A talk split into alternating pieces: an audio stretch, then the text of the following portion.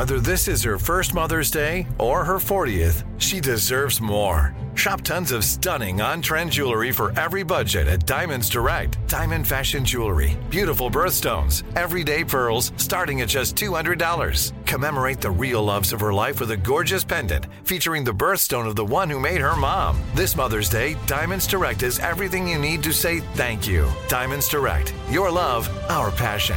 Online at diamondsdirect.com.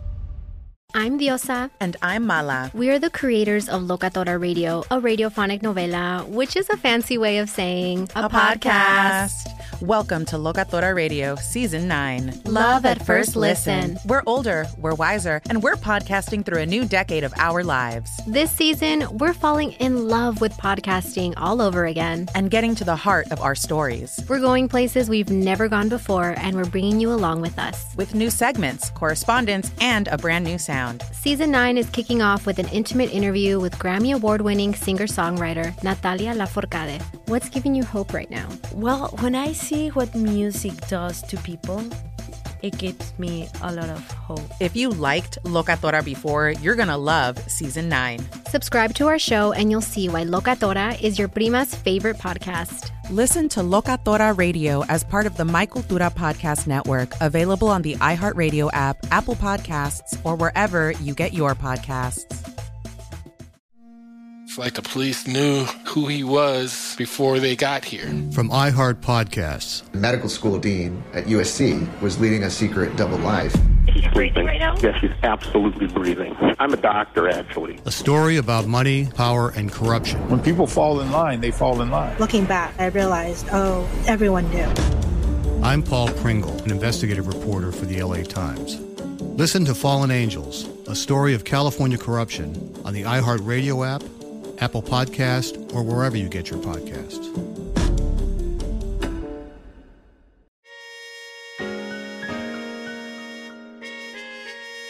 On Monday, November 25th, 1963, President Kennedy was laid to rest in Arlington National Cemetery. At the First Lady's request, the ceremony followed the same protocols for Abraham Lincoln's funeral nearly a hundred years earlier. The flag draped casket was drawn by six gray horses. It was followed by one riderless black horse. Crowds lined Pennsylvania Avenue as the procession passed.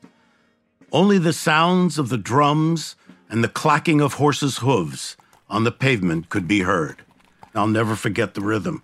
Bum, bum, bum, ba ba ba bum, bum, bum, ba ba ba bum, bum, bum, ba ba ba bum, bum, ba bum.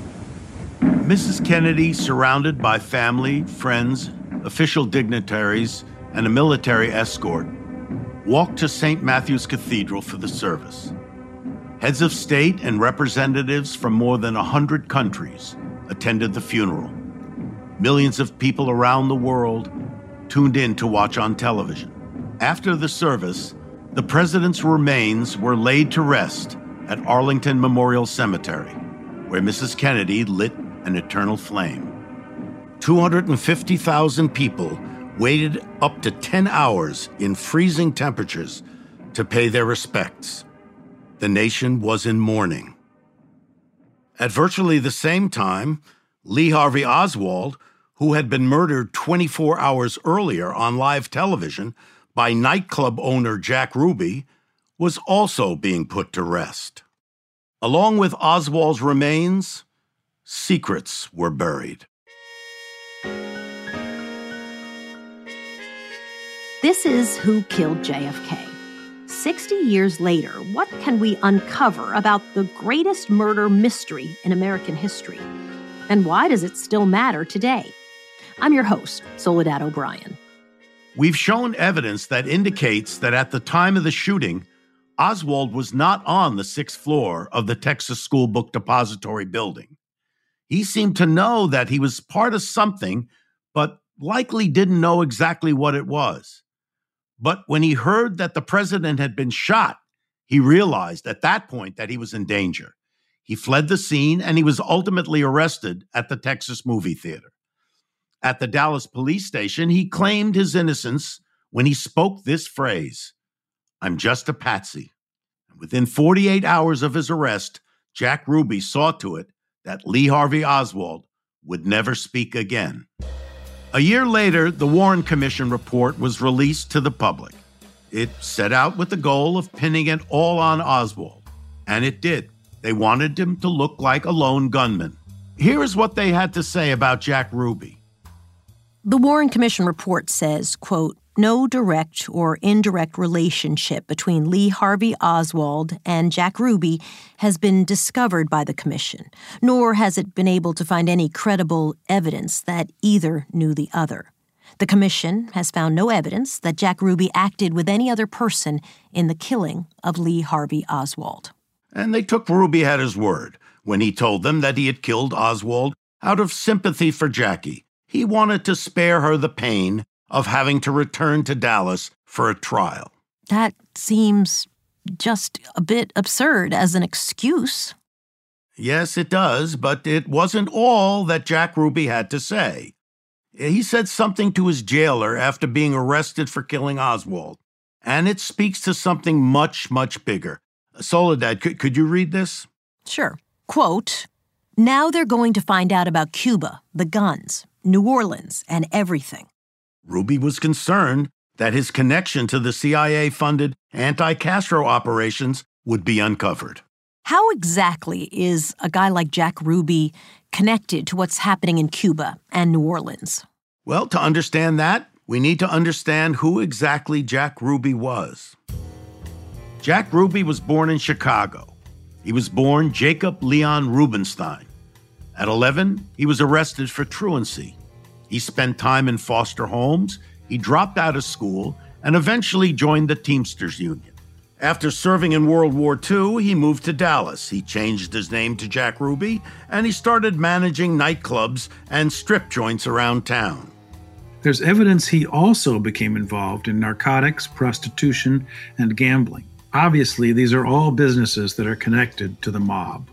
The Dallas County Sheriff, Steve Guthrie, told the FBI that he believed, quote, Ruby operated some prostitution activities and other vices in his club. He was cozy with the Dallas police. Officers would come into his club and he'd give them free booze, and he'd make sure that the women paid proper attention. Huh. Quite the host. Along with running his clubs, Ruby became involved in running guns for the mob. A friend of Ruby's named James E. Baird spoke to the Dallas Morning News and testified to the FBI, saying that Jack Ruby, quote, stored guns and ammunition in a two story house between the waterfront and the railroad tracks in Kemah, Texas. Baird personally saw Ruby and his associates load, quote, many boxes of new guns, including automatic rifles and handguns. Where exactly was he running these guns to? Cuba. In September 1959, Ruby traveled to Havana as a guest of a close friend named Lewis J. McWillie. Before Castro took over, Florida mob boss Santos Trafficante chose McWillie to run his casino in Havana. And after Castro came to power, McWillie was arrested and thrown out of the country. Back in the U.S., McWillie was hired by Meyer Lansky and Sam Giancana to run their casinos in Las Vegas. Five days before Kennedy was gunned down in Dallas, Ruby was seen at the Thunderbird in Vegas with McWillie. You know, people often get lost in the semantics of whether or not Ruby was a mobster. Well, he wasn't a made man himself, but he had clear connections to the mob. It's the world he grew up in and the world he operated from in Dallas. They say you can tell a lot about a person by the company they keep. The House Select Committee looked at Ruby's phone records in the days leading up to November 22nd, and they discovered that he had made numerous phone calls to known mobsters. Their report showed that weeks prior to the assassination, Ruby made approximately 120 calls to mobsters associated with Sam Giancana and Carlos Marcello. So, how does this relate back to Oswald? Well, just like we saw an uptick in activity around Oswald leading up to the assassination, the same was true of Ruby. Ruby and Oswald operated in the same sphere. So it should come as no surprise when I tell you that, contrary to the Warren Commission's conclusion that there was no direct or indirect relationship between Lee Harvey Oswald and Jack Ruby, there is plenty of evidence that the two of them knew each other. How do we know that? Well, there are eyewitnesses who talked on the record about Ruby and Oswald's relationship. Dorothy Markham, a woman who dated Ruby, told the FBI that Oswald worked for Ruby during June and July. Clyde Malcolm Limbaugh, who worked for Ruby for three years, said he saw Oswald in Ruby's office on several occasions. Helen K. Smith, who worked at the Carousel Club, told the Dallas police that she saw Ruby and Oswald together on many occasions. And Robert Roy, Ruby's auto mechanic, said that Oswald used to drop off Ruby's car for repairs. And then there's Shari Angel, one of the most popular strippers at Ruby's club. Dick interviewed her years ago. I heard that you remember Oswald being in the club as well. Yeah. What do you remember about that? Dancing with Kathy Kay doing the twist, and my husband hit him one time. He called my husband a communist. Called your husband a communist? From the audience, yeah. If you missed that, she said that she remembers Oswald doing the twist with a woman named Kathy Kay and her husband hitting him because Oswald called him a communist. So Oswald and Ruby definitely knew each other in the club before it mm-hmm. happened. Oh, yeah. And none of those witnesses testified to the Warren Commission? None. And it wasn't until seven months after he killed Oswald that Ruby was even interviewed by the commission. And what he said and didn't get to say will shock you.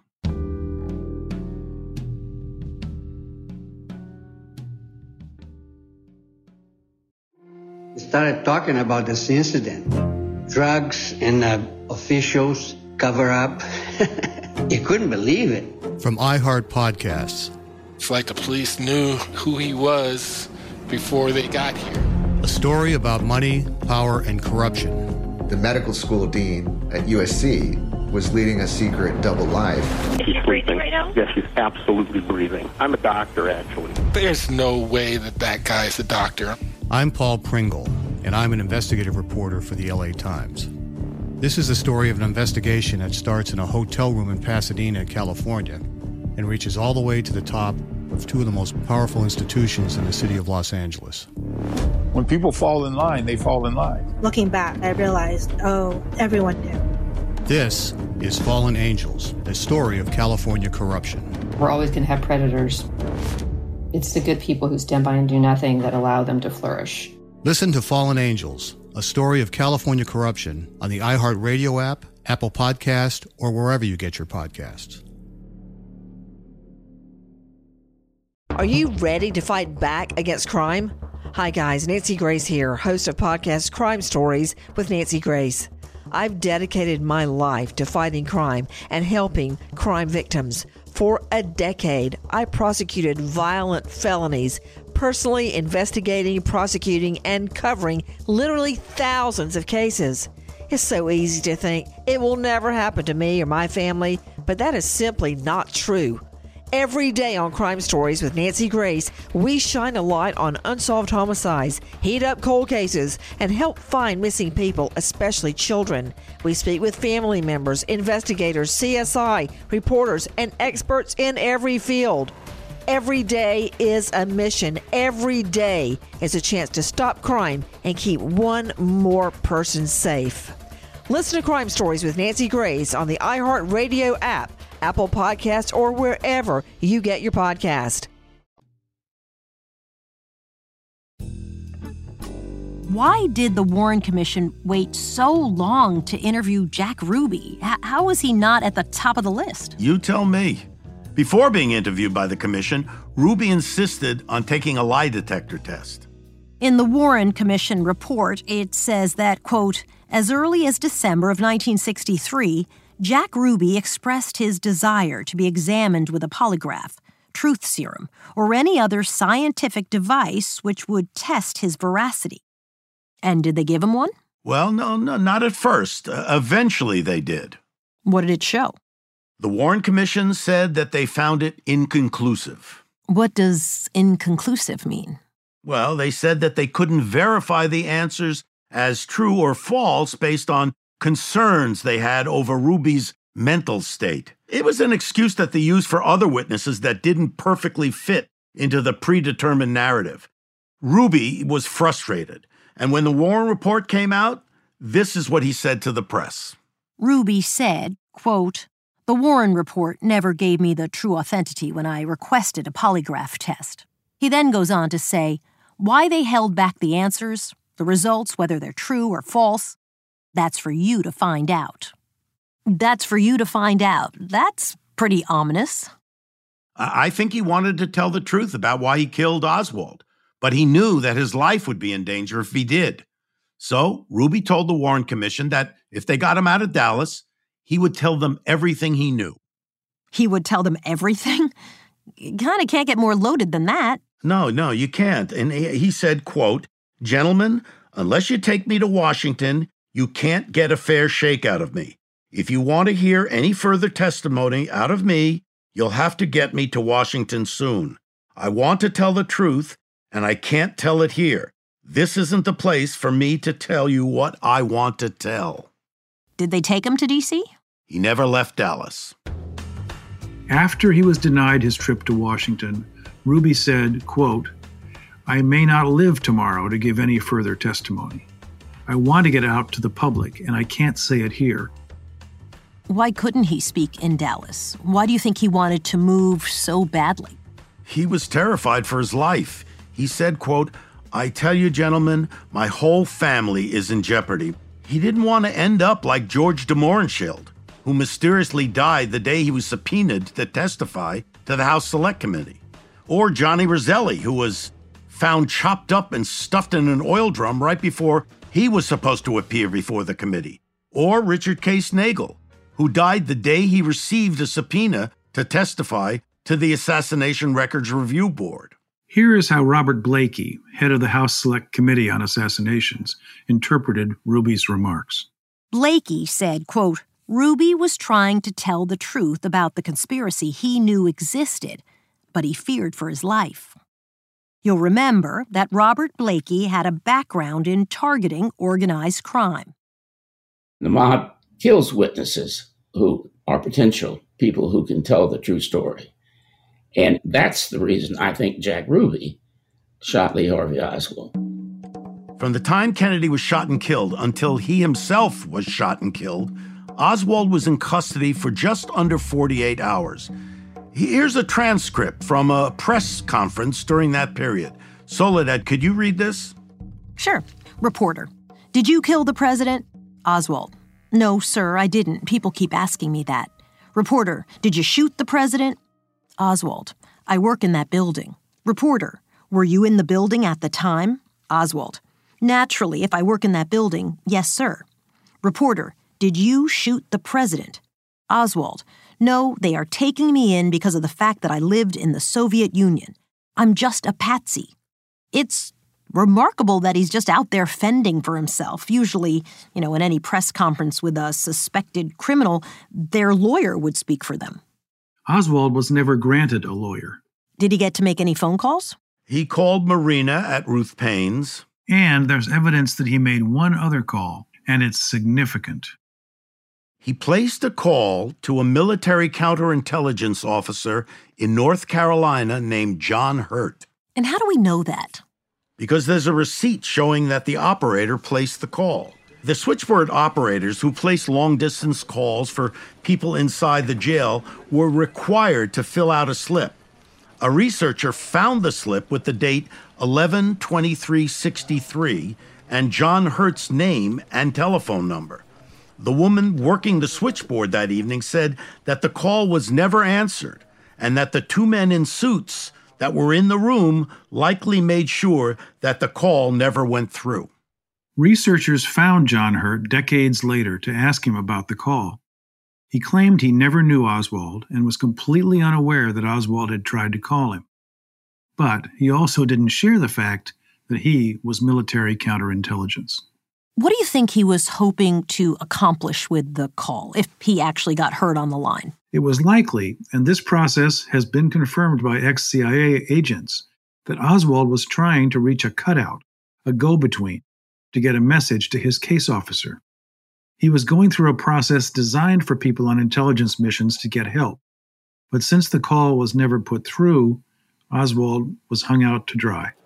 In another press conference at the police station, a reporter asks, "Did you kill the president?" And Oswald says, quote, "No, I have not been charged with that. In fact, nobody has said that to me yet."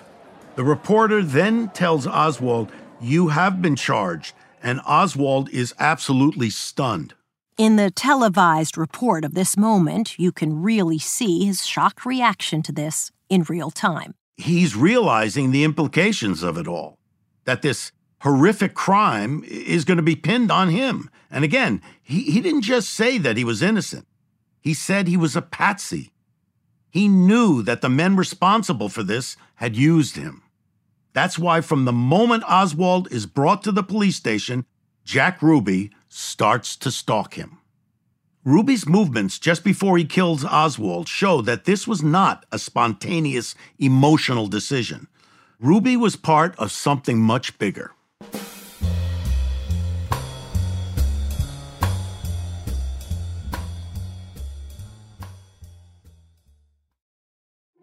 started talking about this incident.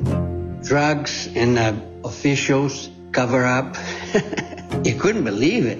From iHeart Podcasts. It's like the police knew who he was before they got here. A story about money, power, and corruption. The medical school dean at USC was leading a secret double life. She's breathing right now? Yes, she's absolutely breathing. I'm a doctor, actually. There's no way that that guy's a doctor.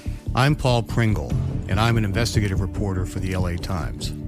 This is the story of an investigation that starts in a hotel room in Pasadena, California, and reaches all the way to the top of two of the most powerful institutions in the city of Los Angeles. When people fall in line, they fall in line. Looking back, I realized, oh, everyone knew. This is Fallen Angels, a story of California corruption. We're always going to have predators. It's the good people who stand by and do nothing that allow them to flourish. Listen to Fallen Angels, a story of California corruption on the iHeartRadio app, Apple Podcast, or wherever you get your podcasts.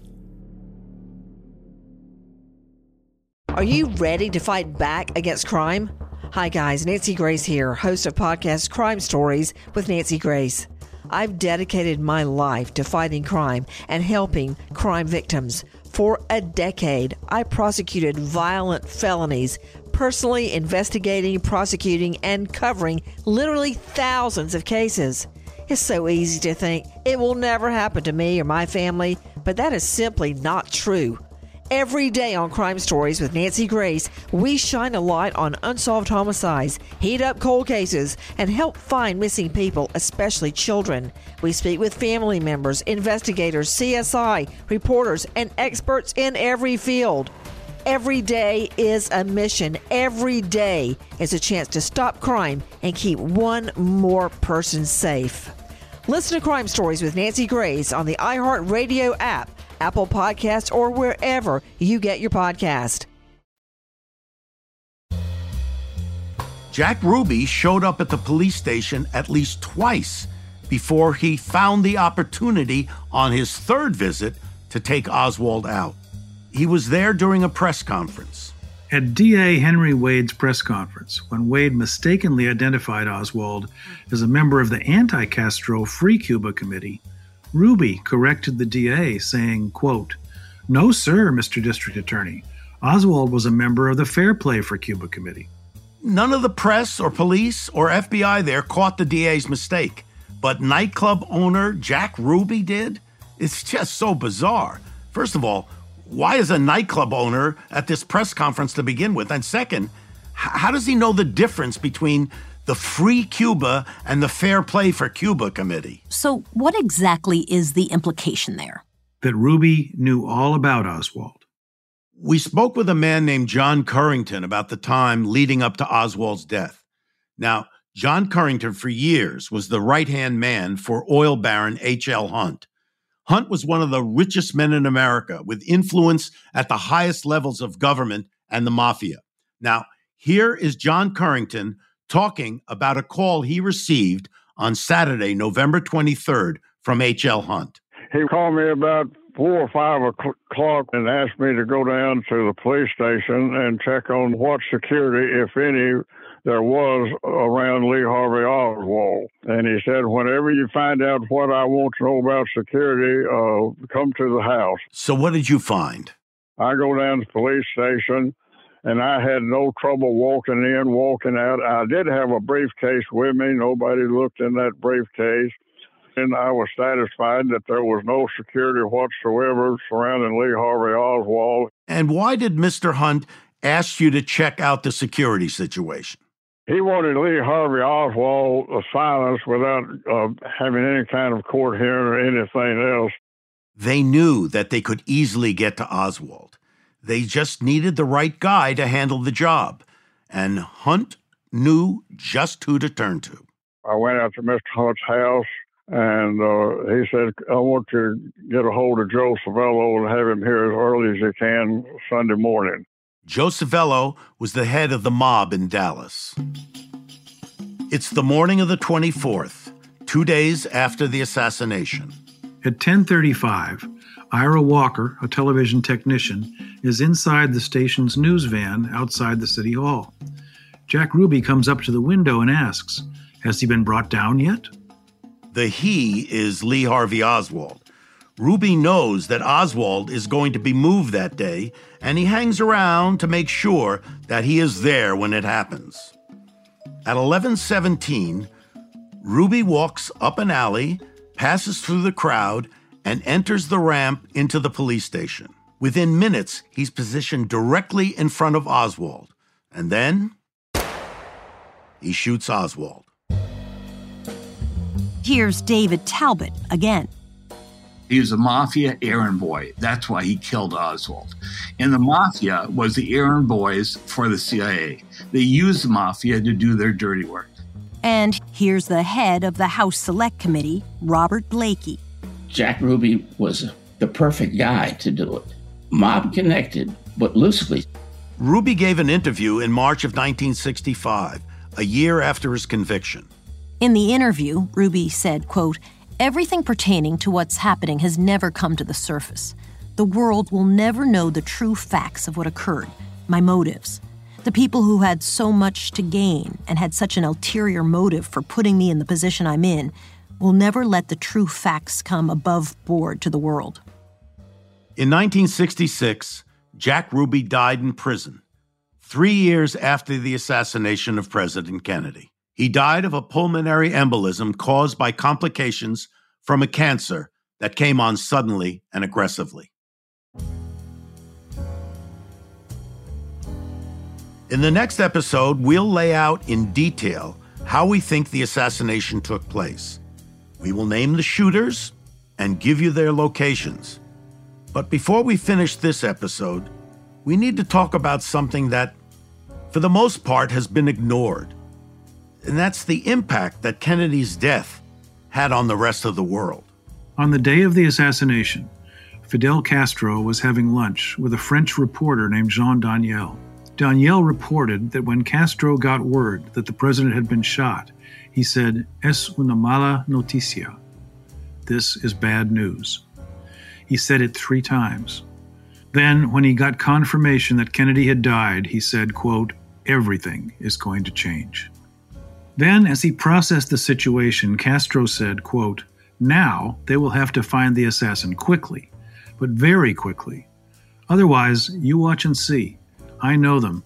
They will try to put the blame on us for this thing. Which is exactly what they did. Reports that were declassified in 2017 show that the KGB held a series of emergency meetings when they heard the news. Sergei Khrushchev, Nikita's son, wrote in a memoir about his father that when his father heard the news, he, quote, fell to his knees and sobbed. The Soviet Party's newspaper, Pravda, ran a biography depicting Kennedy as a champion of peace. It's completely counterintuitive to think that the Soviets or the Cubans had anything to do with this. Kennedy was trying to forge a path towards peace with them. He was their great hope. Then who did these foreigners think did it? I believe that the answer to your question can be provided by French President Charles de Gaulle. De Gaulle shared his thoughts about the assassination with his information minister, Roger Peyrefitte, who then shared these thoughts in his memoir. De Gaulle says, quote, what happened to Kennedy is what nearly happened to me. The security forces were in cahoots with extremists. Then Peyrefitte asked de Gaulle, Do you think Oswald was a front? Everything leads me to believe it, de Gaulle replied.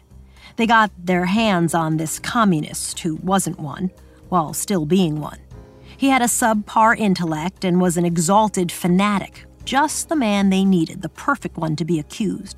The guy ran away because he probably became suspicious. They wanted to kill him on the spot before he could be grabbed by the judicial system. De Gaulle continued Security forces all over the world are the same when they do this kind of dirty work. As soon as they succeed in wiping out the false assassin, they declare that the justice system no longer need be concerned, that no further public action was needed now that the guilty perpetrator was dead. Better to assassinate an innocent man than to let a civil war break out. Better an injustice than disorder. De Gaulle said, America is in danger of upheavals. But you'll see, all of them together will observe the law of silence. They will close ranks. They'll do everything to stifle any scandal, in order to not lose face in front of the whole world in order to not risk unleashing riots in the United States, in order to preserve the Union and to avoid a new civil war, in order to not ask themselves questions. They don't want to know. They don't want to find out. They won't allow themselves to find out. De Gaulle was right on just about all of it, except one thing. I believe Americans do want to find out. We do want to know what happened. And on the next episode, we're going to tell you. Next episode, Rob and Dick finally answer the question who killed JFK? I see the hallmarks or the markers of this potentially being a CIA operation that rogues would have conducted. This was a top secret facility. He was there all during that fateful weekend. Oswald wasn't a damn thing in the world but a decoy. Who Killed JFK is hosted by Rob Reiner and me, Soledad O'Brien. And our executive producers are Rob Reiner, Michelle Reiner, Matt George, Jason English, David Hoffman, and me, Soledad O'Brien. Our writer is David Hoffman, with research by Dick Russell. Our story editors are Rob Reiner and Julie Pinheiro. Our senior producer is Julie Pinheiro. Our producers are Tristan Nash, Dick Russell, Michelle Goldfine, and Amari Lee. Our editors are Tristan Nash, Julie Pinheiro, and Marcus DeLauro. Our project manager is Carol Klein. Our associate producer is Emilce Quiros. Mixing, mastering, and sound design by Ben Lahoulier. Research and fact checking by Girl Friday and Emilce Quiros. Archival audio in this episode thanks to Dick Russell and Rob Reiner. Business Affairs by Hernan Narea and Jonathan Furman. Our consulting producer is Roseanne Gagliini.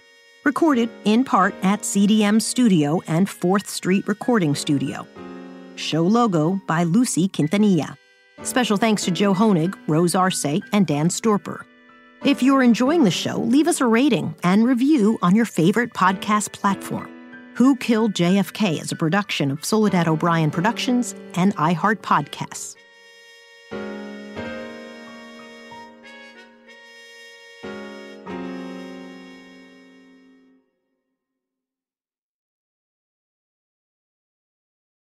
I'm Diosa. And I'm Mala. We're the creators of Locatora Radio, a radiophonic novela, which is a fancy way of saying a, podcast. Welcome to Locatora Radio Season 9 Love, love at, at, First listen. listen.